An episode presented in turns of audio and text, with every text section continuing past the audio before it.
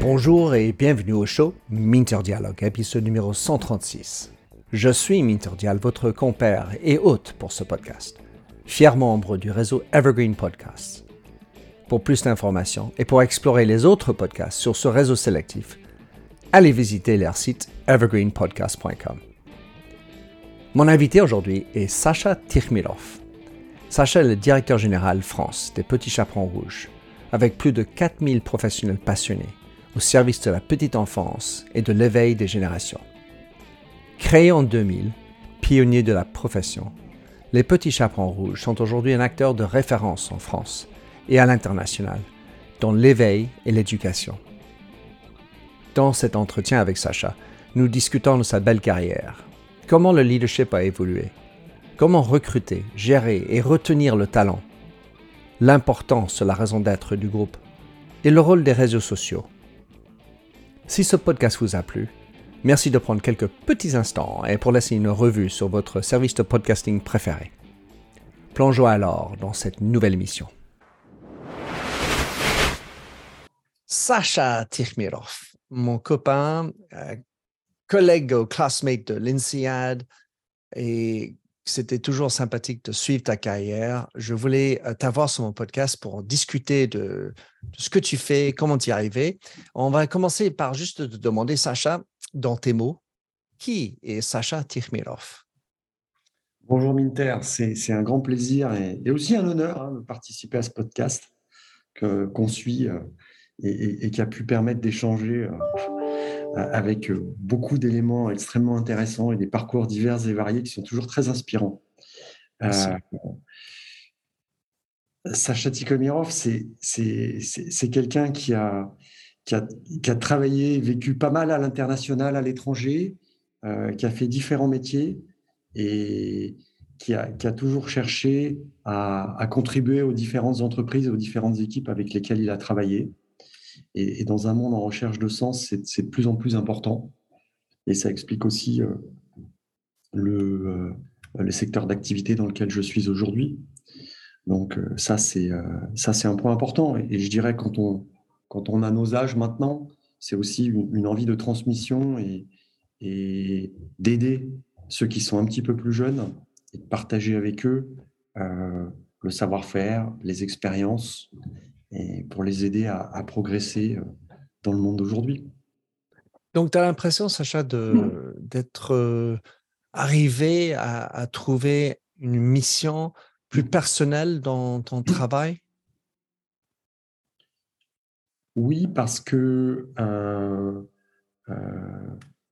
à la fois, je pense que c'est avec l'âge et c'est aussi avec la prise de recul, on, se dit Qu'est-ce qu'on cherche en fait aujourd'hui? Qu'est-ce qu'on cherche aujourd'hui? En fait, aujourd'hui, c'est ces recherches entre guillemets de, contribuer positivement, contribuer positivement aux équipes directes, aux collaborateurs, à la société en général. Et, on est peut-être moins que, dans les années 80 ou dans les années 90, quand on sortait des diplômes, à essayer de se prouver quelque chose à soi-même.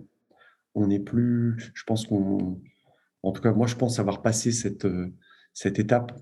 Euh, c'est plus maintenant euh, donner, participer, que de me prouver des choses à moi-même. Donc ça permet d'être beaucoup plus ouvert et, et, euh, d'approcher euh, les enjeux professionnels assez différemment. Ce qui est marrant dans la langue française, peut-être c'est ironie, mais bien c'est une, une, jolie coïncidence, le mot société, parce qu'on peut travailler pour la société dans les deux sens. On peut travailler pour l'entreprise société, ou bien la société dans la communauté plus largement parlant? Oui, mais ça c'est ça c'est euh, la beauté du français, c'est la langue des diplomates. Hein. Mais, mais euh, c'est pour ça que société, ben, je comprendrai les deux. Je comprendrai les deux. C'est important aussi d'avoir des, pour le coup, des entreprises au, sens, au sens anglais euh, qui ont de l'équilibre, qui ont du sens, parce qu'elles participent, elles ont leur rôle social, elles participent aussi à l'épanouissement. Et on en parle beaucoup avec les jeunes générations. Euh, on se rend de plus en plus compte que les collaborateurs viennent pour un salaire, mais viennent aussi beaucoup pour autre chose. Et, dans, la, dans les difficultés de recrutement auxquelles font face euh, la majorité des secteurs, dans la majorité des pays, la différence se fait à ce niveau-là. Hmm. C'est le sens qu'on donne, surtout sur les générations plus jeunes? Qu'est-ce qu'on apporte au-delà? Ça ne veut pas dire que le salaire n'est pas important, parce que tout le monde en a besoin pour vivre. Mais aujourd'hui, dans la concurrence entre entreprises pour les talents, c'est cet élément-là qui fait beaucoup de différence. On va certainement en parler parce que c'est un sujet important. Mmh. Mais euh, dans, dans, mon cas, j'ai eu le, cadeau de, de, travailler dans la coiffure avec des coiffeurs. Alors, oh, j'ai toujours rigolé. Bon, j'ai fait une école de commerce pour, pour devenir coiffeur. Mais l'impact du coiffeur dans sa communauté, euh, si on mmh. regarde surtout les, les, petits villages et tout, ça, il ou elle a un rôle incroyable de, de lion pour la communauté. Et pour moi, c'était un, vrai cadeau, ouverture des yeux de l'intérêt d'un commerce, d'un business, mmh. de, de, rendre plus largement la société euh, plus agréable. Oui, absolument, absolument. Mais on voit que tous les, regroupements sociaux, et si on parle des crèches, évidemment, c'est un, un, lieu d'échange, c'est un lieu d'échange entre parents hein, qui est très fort donc un village ou une ville autour d'une crèche, il y a une petite communauté qui se crée. Il y a des échanges entre les professionnels, la petite enfance, les parents.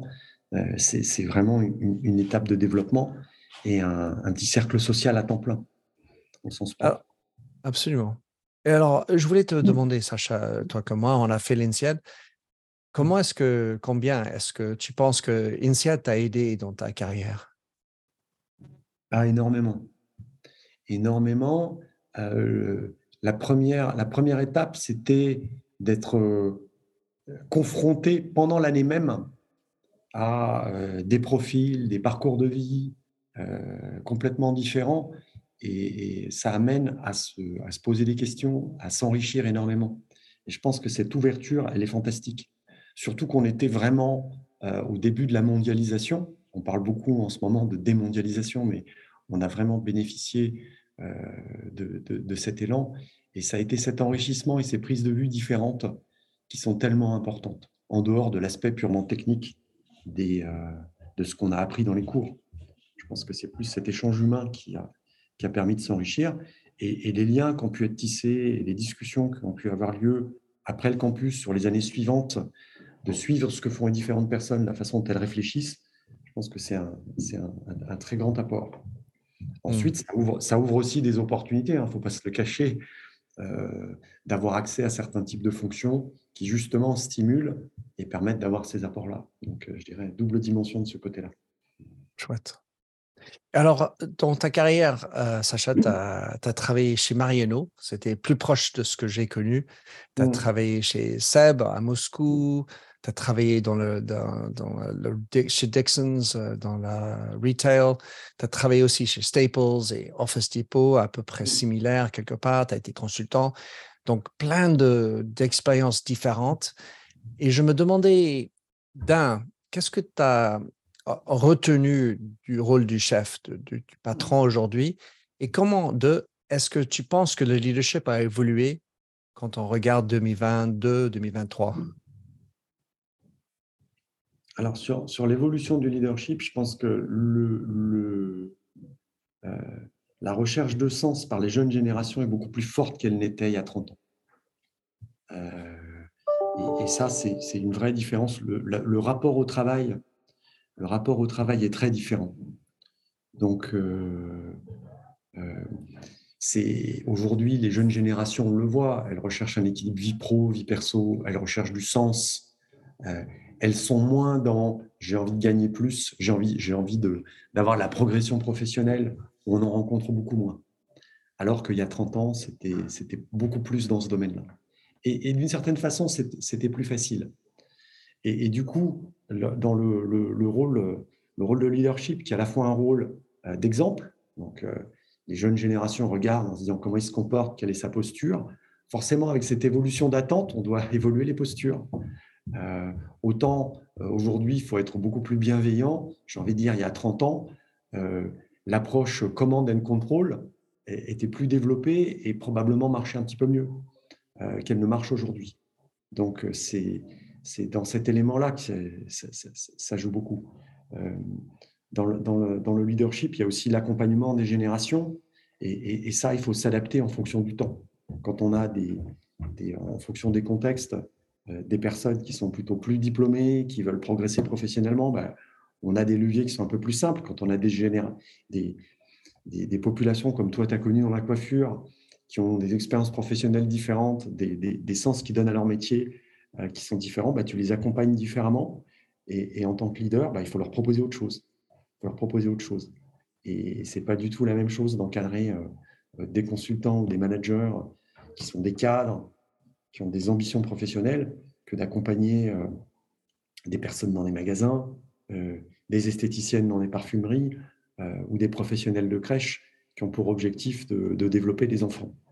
Donc, cette capacité d'adaptation et, essayer d'inspirer et de donner envie à ces différentes personnes, bah, ça se capitalise autour des années. Et je pense qu'on progresse en étant capable de jouer sur les différentes cordes et en s'adressant aux différentes populations. Faut vraiment essayer d'être inspirant pour toutes ces personnes-là et qu'elles regardent, qu'elles regardent les, le dirigeant ou l'équipe dirigeante en se disant, ben voilà, en fait, il me donne envie de faire ce que je fais et de le faire mieux.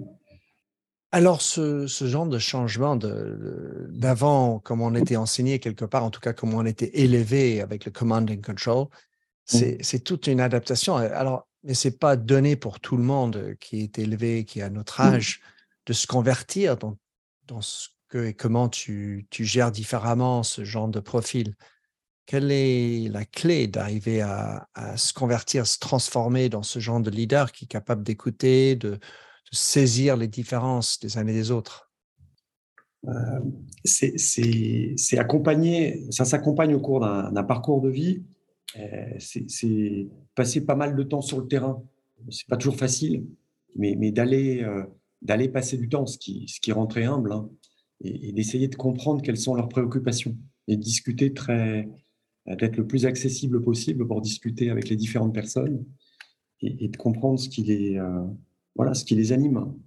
Et je pense que c'est ça qui, qui, nous ramène, qui nous ramène entre guillemets sur terre. Et, quand on s'adresse de façon très simple à des populations larges qui sont pas forcément très diplômées, et quand on arrive à créer le contact, euh, bah voilà, elles expliquent ce qu'elles veulent et, d'être vraiment en écoute active et de se dire voilà, comment je peux essayer de d'inspirer, d'amener ces personnes-là. Euh, c'est là-dessus qu'on trouve qu'on trouve les clés. Mais c'est vrai que ça, ça demande aussi euh, ben voilà, quelques années je pense que, que l'âge joue aussi parce que il y a une part de confiance en soi qui fait qu'on est plus à l'écoute et on se dit, OK, il faut vraiment que je m'adapte euh, à ces circonstances-là.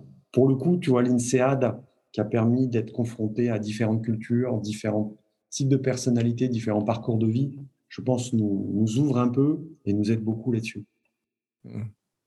Et toutefois, quand on a cet âge dont tu parles, et la position, le titre, ça peut être intimidant pour des gens qui n'ont pas les mêmes euh, références, qui n'ont pas la même culture, ni, euh, ni l'âge, l'expérience.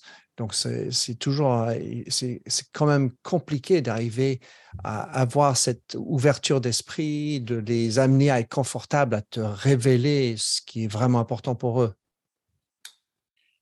Oui, oui, et ça marche pas toujours. Et puis, il faut aussi être conscient qu'il y a toujours des biais hein, dans ce qu'on nous raconte. Mmh.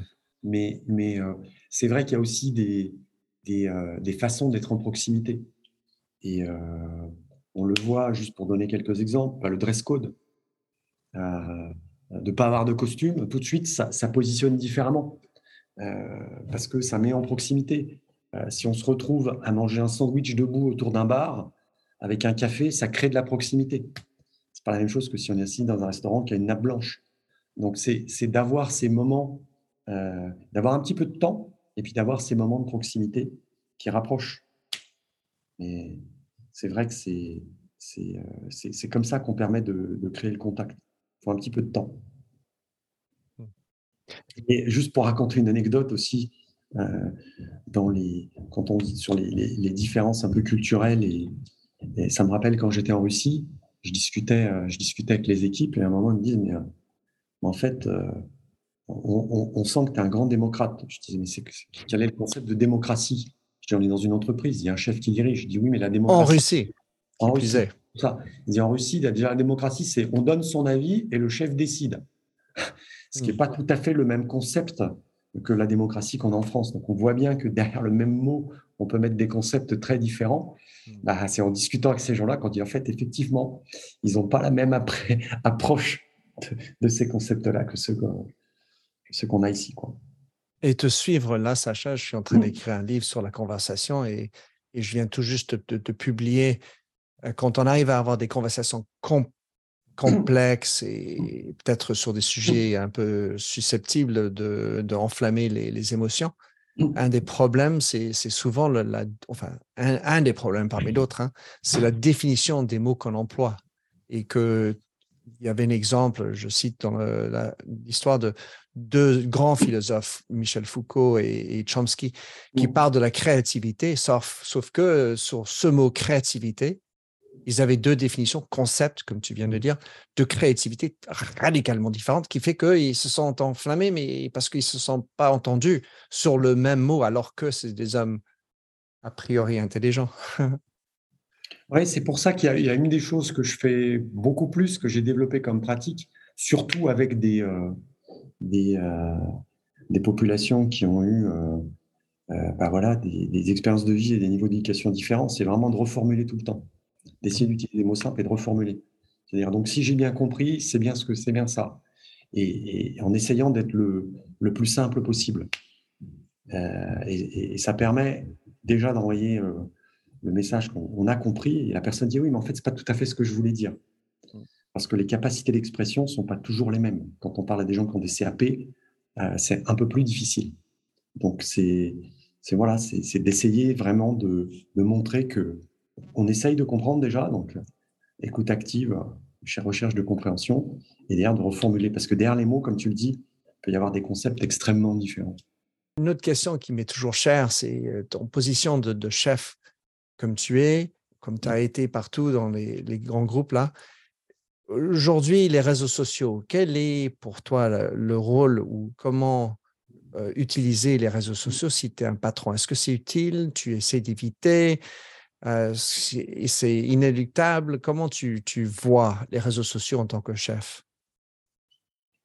Alors, c'est à la fois euh, utile et il faut les utiliser c'est mon approche, hein, les utiliser à bon escient. C'est très utile parce que ça permet d'avoir énormément d'informations. Euh, on suit les équipes, on, suit les concurrents, on suit le marché. C'est une source d'informations colossale, de signaux faibles et de signaux forts. Euh, c'est aussi la possibilité d'avoir des contacts directs avec tout un tas de gens dans l'organisation. Moi, j'ai des CAP petite enfance qui m'ont contacté sur LinkedIn. Et, oui, on est en contact direct. Donc, on a cette capacité à, aller sur toutes les strates de l'organisation. Ça, c'est extrêmement intéressant. La deuxième chose, c'est que euh, il faut aussi mesurer la parole. Il ne s'agit pas d'inonder euh, par tout un tas de messages. Euh, on sait que quand on est dans une position de, direction, tout ce qu'on dit est amplifié dix fois, cent fois, mille fois. Donc, il faut, faire attention et, mesurer, mesurer ces messages faut pas avoir la parole trop rare, il faut pas qu'elle soit trop fréquente. Euh, parce que tout ce qu'on va faire va être épluché, ils vont se dire mais pourquoi il a dit ça et pourquoi il n'a pas dit le mmh. contraire?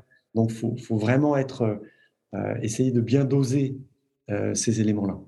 Hello, this is Gary Chahot welcoming you to check out the French History Podcast. Our main show covers the history of France from the first humans until present If you liked Mike Duncan's The History of Rome and wanted a similar program covering the land of beauty, culture, and love, we are exactly that. We also host world renowned scholars who have delivered guest episodes on their specialties, including 18th century pirates, revolutionary booksellers in 20th century Paris, the special friendship between the Marquis de Lafayette and Thomas Jefferson, and numerous others. Learn what you love and listen to the French History Podcast today.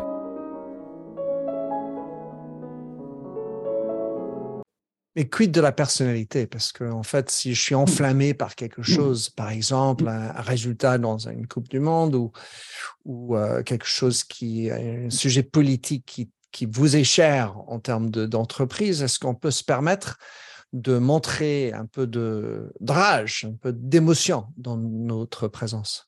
Oui, bien sûr. Il faut d'ailleurs. Hein. Il faut montrer de l'émotion. Euh, c'est pas mon pas mon point le plus fort, mais l'émotion. Je crois que sur des sujets qui peuvent être euh, trop personnels ou trop clivants, il faut faire attention parce que ça peut euh, euh, ça peut être incompris, ça peut être mal compris, ça peut être détourné aussi. Hein. parce que sur les réseaux sociaux, on a des personnes qui sont bienveillantes qui nous suivent, on a aussi des personnes qui sont moins bienveillantes qui nous suivent et qui peuvent utiliser tout ce qu'on dit à, à mauvais escient. Donc là-dessus, on a aussi une responsabilité parce qu'on porte l'image de l'entreprise. Donc il y a des choses qu'on ne peut pas se permettre, qu'on se permettrait dans un cadre privé. Mais à partir du moment où ça peut être interprété dans le cadre professionnel et que notre image, elle peut potentiellement euh, se refléter sur des milliers de personnes, ils n'ont pas envie d'être représentés par un patron qui, serait mal compris ou qui serait, euh, euh, j'ai envie de dire, interpellé sur des sujets comme ça. Donc je pense qu'il faut être, faut être exemplaire, donc faire un peu attention à ça. Alors, tu es actuellement DG France de Les Petits Chaperons Rouges. Euh, je voudrais que tu nous dis euh, tout d'abord comment et pourquoi tu as pris cette opportunité? J'ai pris cette opportunité parce que c'est un secteur qui est porteur de sens, le secteur de l'éducation de la petite enfance. Donc c'est l'opportunité de, dans le cadre d'une entreprise, d'œuvrer pour la société, comme on disait tout à l'heure. Mmh. Euh, il y a un rôle social euh, qui est extrêmement important. On s'occupe de l'éveil des enfants. En France, il y a un déficit de places de crèche. Ah. Euh, donc, comment on fait pour, j'ai envie de dire, avoir le plus de, de, places de crèche possible pour le plus d'enfants possible? Comment on joue notre rôle social vis-à-vis des employés? On est dans un secteur où il y a 98% de femmes qui n'ont pas tout eu des parcours de vie faciles, qui n'ont pas tout eu la possibilité de faire faire, euh, des diplômes très avancés. Donc, comment on travaille et on améliore cet environnement-là, c'est extrêmement intéressant. Et mettre mon expérience au service de ce secteur, moi, me semblait un, beau défi, euh, un beau défi du moment. Alors, dis-nous un peu sur la taille du business que tu gères. Alors, on a en France, je parle uniquement du business France, hein, on a à peu près 800 crèches. Ça représente à peu près 8000 personnes et on accueille euh, presque 30 000 enfants. Donc on voit l'importance qu'on a. On est le deuxième acteur éducatif après l'éducation nationale en France en termes de, nombre d'enfants accueillis. Et donc on fait euh, de l'accueil et de l'éveil. En France, c'est du 0-3 euh, ans, donc on prépare les enfants à leur entrée en maternelle. Et on a développé une approche pédagogique qui est, construite d'ailleurs sur euh, une autre grande, grande école, puisqu'on est construit sur les, les 4 C de Harvard et de l'OCDE, qui sont les quatre compétences clés du 21e siècle, dont on se sert comme base pour faire de la formation interne et aussi comme base pour les activités d'éveil pédagogique qu'on a en crèche pour former, former au mieux et éveiller au mieux, euh, éveiller au mieux les enfants. Donc voilà un peu, euh, voilà un peu notre mission. Donc c'est accueillir et éveiller tous ces enfants pour qu'ils les préparer, euh, les préparer pour la maternelle. Et si on, se réfère, il y a eu la fameuse commission des 1000 jours en France, où il y a eu des études sur l'importance des 1000 premiers jours. Et en fait, c'est déterminant pour la réussite scolaire. Euh, le fait d'avoir été veillé euh, aux couleurs, aux formes, à la créativité, à l'esprit critique hein, qu'on développe dans les 1000 premiers jours, à la collaboration. C'est-à-dire quand je fais un jeu et de la peinture, est-ce que je fais tout seul Est-ce qu'on est deux? Est-ce qu'on arrive à faire un jeu de cube à deux? C'est fondamental pour la maternelle et pour l'apprentissage des, matières un peu plus scolaires derrière. Donc on a ce rôle, on a cette ambition pédagogique et c'est assez passionnant d'essayer de, l'améliorer et d'être exemplaire dans ce domaine-là. J'ai envie de poursuivre avec, euh, tout à l'heure, tu as dit qu'il n'y a pas suffisamment de crèches, donc j'imagine que les, possibilités de croissance de, de l'affaire sont, sont bonnes. En revanche, comment est-ce que tu euh, jugles, juggle, ah, j'ai oublié le mot, euh, équilibre la pression de la performance avec la mission, la, bienfaisance vis-à-vis de, ses enfants, de, tous les employés? Alors, on est, on est comme quand on est un, opérateur privé dans un secteur réglementé qui a une, qui, a une forte, qui porte une forte dimension sociale, ben, c'est une ligne de crête. Hein. On recherche l'équilibre on recherche l'équilibre, le juste équilibre entre on est obligé d'être à l'équilibre économiquement, on réinvestit, nous, l'ensemble, l'ensemble des profits qu'on fait. on a la particularité de ne pas verser de dividendes, donc on réinvestit tout, à la fois dans l'interne et dans le développement. Mais c'est vrai que c'est une des missions, et c'est pour ça qu'il y a des, entre guillemets, des managers euh, et des gens qui viennent d'autres secteurs privés, bah, d'entreprises, c'est pour arriver à trouver ce juste équilibre de l'économique qui permet de nourrir le social derrière. Mais c'est euh, c'est notre challenge principal. C'est notre challenge principal. Oui, il y a des perspectives quand on regarde les perspectives en France, d'autant plus que quand on regarde les courbes de, les, courbes de la, natalité plutôt bonnes, mais, surtout on a beaucoup de départs à la retraite. Il y, a, un phénomène générationnel en France qui fait qu'il y a beaucoup de personnes qui travaillent dans la petite enfance qui vont partir en retraite. Donc il y a un risque de déficit de places de crèche qui augmente. Ça reste très complexe d'ouvrir des places de crèche réglementairement. Financièrement, c'est très cher parce que c'est extrêmement réglementé. Il y a beaucoup de, règles de sécurité. Euh, donc on fait au mieux pour augmenter la capacité d'accueil. Euh, mais on, doit faire ça dans un certain nombre de règles. Donc, on avance, mais on n'avance pas à pas dans le domaine. Tu as touché tout à l'heure, Sacha, le, problème de talent. Euh, il y a dans tous les pays, dans plein de secteurs, pas que dans la revente, mais plein de secteurs, dans tout ce qui est service, hospitalité, un, un problème, un manque de main-d'œuvre, en tout cas un manque de main-d'œuvre euh, motivée. Alors, j'imaginais que ça aurait été à peu près un problème aussi dans ton secteur. Quelle est ta vision? Comment tu essayes de gérer ça? Alors, c'est un vrai problème dans le secteur en France. On est dans un secteur réglementé, ce qui veut dire que pour travailler en crèche, il faut absolument un diplôme d'État. On ne peut pas. et, c'est bien compréhensible, hein, compte tenu de, j'ai envie de dire, du, risque qu'il y a et de la connaissance qu'il y a à, traiter avec des tout petits enfants de 3 mois à 3 ans. Il faut avoir été formé. Donc, on a un problème de déficit euh, de professionnels. Alors, euh, on essaye de pallier à ce déficit en investissant énormément sur la formation, euh, formation y compris les formations diplômantes, pour que les personnes, justement, acquièrent les diplômes pour être là. On travaille sur le sens et on travaille sur tout ce qui peut faciliter, euh, euh, dire, l'épanouissement professionnel euh, des diplômés chez nous pour que justement on soit les plus attractifs et avoir ces éléments de rétention. Mais au global du secteur, comme il manque des pros, on a aussi des difficultés. Hein. Et, là, on, travaille aussi au niveau de la fédération pour essayer de rendre le secteur attractif. Donc, il y a les semaines de la petite enfance, on essaie d'expliquer la beauté du métier, les avantages, c'est pas un métier facile, hein, parce que s'occuper de 5 ou de 8 enfants pendant, pendant 7 heures dans la journée, tous ceux qui ont une famille savent que c'est pas facile, mais, il y a aussi des, côtés euh, extrêmement satisfaisants. Donc euh, voilà, on, promeut le secteur en général et dans notre entreprise, on met en avant ces points forts-là. Une des raisons pour laquelle, outre l'amitié, c'était d'avoir sur mon show, c'était pour pour cette histoire de, mission, car euh, vous étiez parmi les premières ETI euh, en France à, intégrer l'idée de, la raison euh, d'être, la loi Pacte.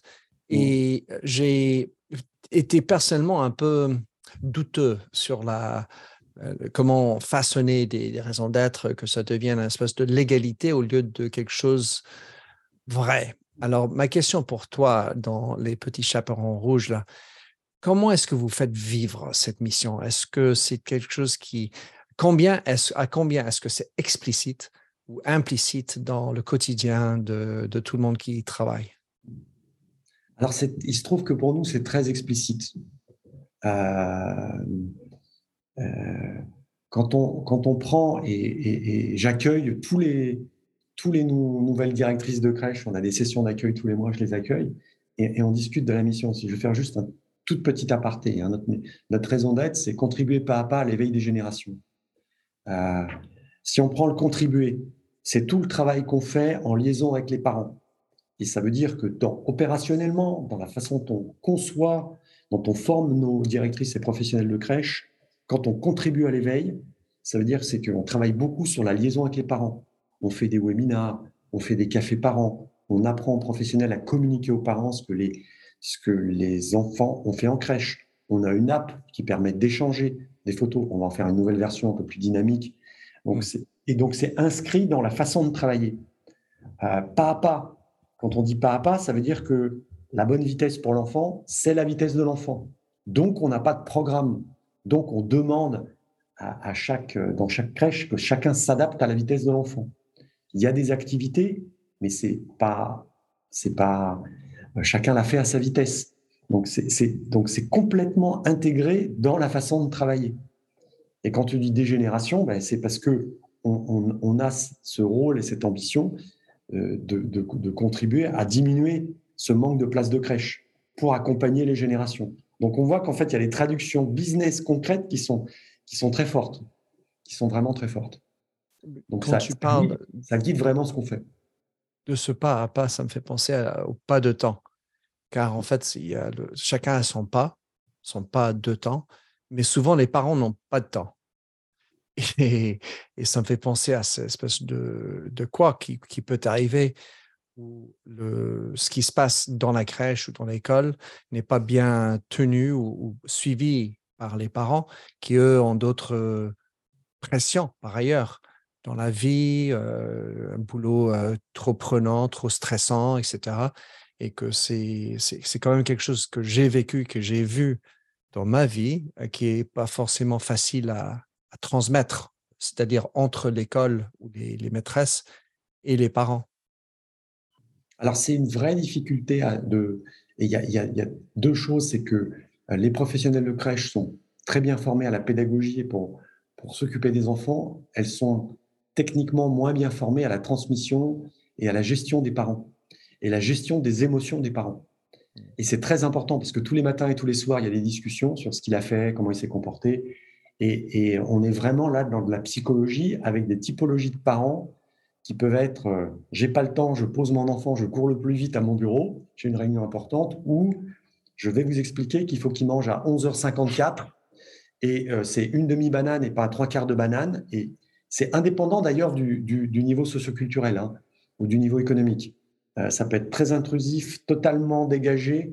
Et, et, cette gestion des parents est de plus en plus difficile, surtout dans l'environnement actuel où il y a quand même un niveau d'agressivité qu'on voit nous très clairement en train de monter. On a des parents qui sont de plus en plus exigeants et, cette gestion est vraiment difficile. Donc on les accompagne et c'est un vrai, un, vrai enjeu pour, pour, les métiers de service d'arriver à expliquer ce qui se passe. On va s'appuyer de plus en plus sur les outils digitaux pour faire ça. Ah, c'est passionnant de t'entendre là-dessus. Enfin, le, je, ne peux pas que imaginer que aussi est-il que euh, dans nos générations, nous n'avons plus dix enfants. Nous n'avons un ou deux. Car si on avait dix, on ne sait pas s'il a mangé cinq ou quatre bananes. Enfin, on est loin de là. Écoute, pour, euh, pour terminer sur l'histoire de, raison d'être, je me demandais à quel point, car tu parlais de la taille de ce que vous faites par rapport à ministère de l'Éducation, enfin tout ce qui est le grand éducation, quel est le lien entre ce que vous faites dans l'éveil et, on va dire, le cursus académique, éducationnel de l'enfant dans le bac? Est-ce qu'il y a un lien? Est-ce que vous regardez ça ou c'est, c'est, trop abstrait, ce lien? Ah non, on, regarde et, tous les, j'ai envie de dire, les, activités d'éveil hein, qu'on fait, sont, sont construites justement pour euh, éveiller l'enfant sur les compétences du 21e siècle et pour le préparer à l'entrée en maternelle. Et là-dessus, d'ailleurs, on se sert beaucoup de l'expérience de, de nos filiales à l'international, puisque euh, si on prend par exemple Canada, États-Unis, euh, où on est assez présent, il n'y a pas de maternelle. Donc, les, nurseries ou les écoles vont du 0-6 ans donc, elles ont tout le cursus. Donc, elles ont cette partie éveil 0-3 et ensuite la partie un peu plus euh, preschooling, donc préscolaire 3-6. Et donc, en ayant des échanges pédagogiques sur ce qui se passe en maternelle et la façon dont on va apprendre à écrire, préapprendre à lire, faire les ronds, les cercles, tracer les lettres, euh, ça permet de concevoir des activités d'éveil qui sont préparatrices à tout, ce domaine-là. Et, c'est vraiment euh, l'objectif qu'on a. On a les statistiques qui montrent que un enfant qui passe en, crèche il a 60% de facilité en plus sur les activités de maternelle. Donc, donc il y a une vraie dimension pédagogique hein, euh, dedans. Même si on a l'impression que ce sont des jeux, ce sont des jeux qui sont conçus et qui sont pensés pour, pour développer certaines caractéristiques chez l'enfant. Et donc, ça prépare, ça prépare en amont.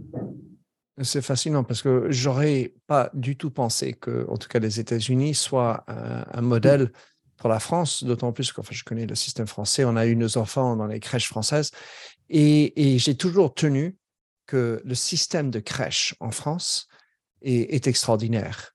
Dans, dans une philosophie, et moi je, je, relate ça de ma manière, avec, euh, enfin, sans vraiment connaissance, c'est j'avais l'impression que la crèche française permettait de faire l'apprentissage, mais aussi cette socialisation, y compris les rhumes et les autres, euh, les virus et tout le reste, parce que ça, ça, ça, contribue aussi à l'immunité de l'enfant. Est-ce que ça, comment est-ce que ce sujet-là mmh. a été perturbant, difficile à gérer pendant la pandémie? Ah, le Covid, ça a été l'horreur. Ça a été l'horreur. Alors, heureusement, les, tout petits enfants ont été très peu sujets au Covid. Hein. Ça, bien on, sûr. On s'en est rendu compte après, mais, mais euh, les professionnels qui travaillent en crèche et les parents ont été sujets au Covid. Il y a eu des règles, des règles euh, d'hygiène qui ont été extrêmement strictes. Euh, donc tout ça, ça a rajouté de la complexité et de la difficulté opérationnelle au business. Ce qui est extrêmement intéressant, c'est qu'en France, la politique, c'était de laisser les écoles ouvertes et donc les crèches sont restées ouvertes parce que le gouvernement et tout le monde s'est bien rendu compte que quand on ferme les crèches, les parents ne peuvent pas aller travailler. Donc tout le monde est resté ouvert et on a, euh, on a continué à opérer. Mais tu parlais de la, la, dimension sociale qui est extrêmement intéressante en crèche, puisque c'est les premiers amis, les premiers échanges. On apprend que ben voilà, les jouets, ça se partage. Mmh. quand on parlait de la dimension collaborative, c'est faire des activités ensemble, c'est écouter un livre ou écouter une histoire ensemble. Donc c'est apprendre à, être calme ensemble. Donc toute cette dimension-là, elle est importante. le, souvent, on, a tendance à, réduire la crèche à cette activité-là, mais la partie éveil et activité, activité éducative et pédagogique et va, va bien au-delà. Franchement, on va bien au-delà. Et c'est ce que j'ai découvert en rentrant plus en détail dans le monde des crèches. Et, et c'est euh, assez passionnant parce qu'on continue de travailler là-dessus et d'essayer de l'expliquer aux parents parce qu'ils euh, ne se rendent pas forcément compte de tout ce qui se passe. Oui, ben, vous êtes professionnel par rapport aux enfants. Et eux, on, arrive, premier bébé, et puis c'est toute une autre émotion. Je suis ravi euh, de t'avoir eu, Sacha, de t'entendre en telle bonne forme et avec une mission qui, qui visiblement t'anime. Merci beaucoup d'avoir passé du temps à partager tes expériences, tes enseignements et surtout pour euh, des gens qui, écoutent, qui aient envie de savoir un peu plus sur ce que tu fais, euh, les petits chaperons rouges, est-ce que tu as un endroit à envoyer les, gens à, regarder? Ah bah, Sur notre page LinkedIn, je dirais c'est le plus simple. Ils peuvent évidemment me contacter aussi euh, directement sur mon profil LinkedIn. Mais c'est toujours un, un plaisir d'échanger avec toi et la réflexion, j'en retire toujours quelque chose. Spasibo большое. Merci. Merci de nous avoir écoutés sur Minter Dialogue en français. Vous trouverez tous les liens et références cités lors de cet entretien sur mon site minterdial.fr. Pour vous inspirer, je vous laisse avec une chanson que j'ai écrite dans ma jeunesse, A Convinced Man.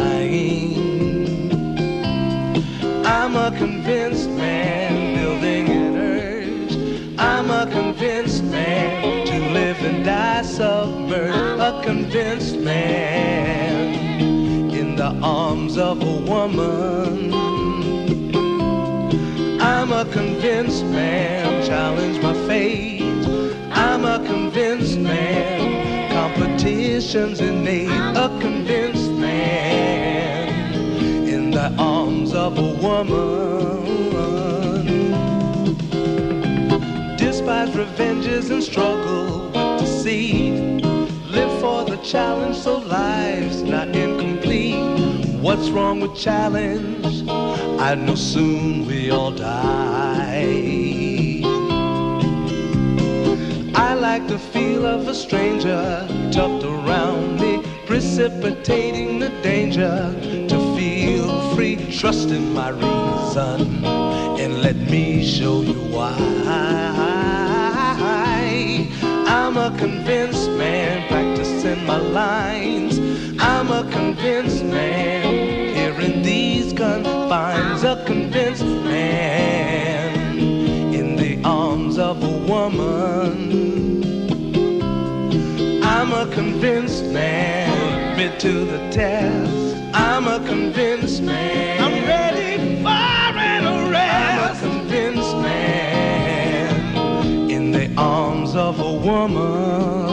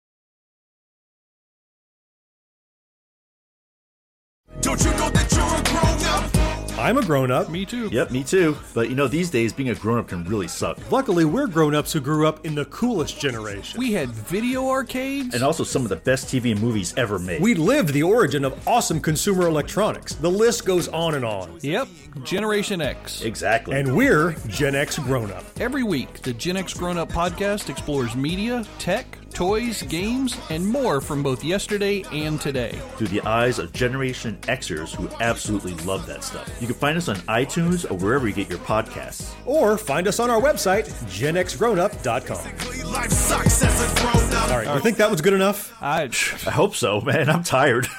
Who listens to a promo on a podcast and then goes and listens to a different podcast? right, I, I, I've never done it. right.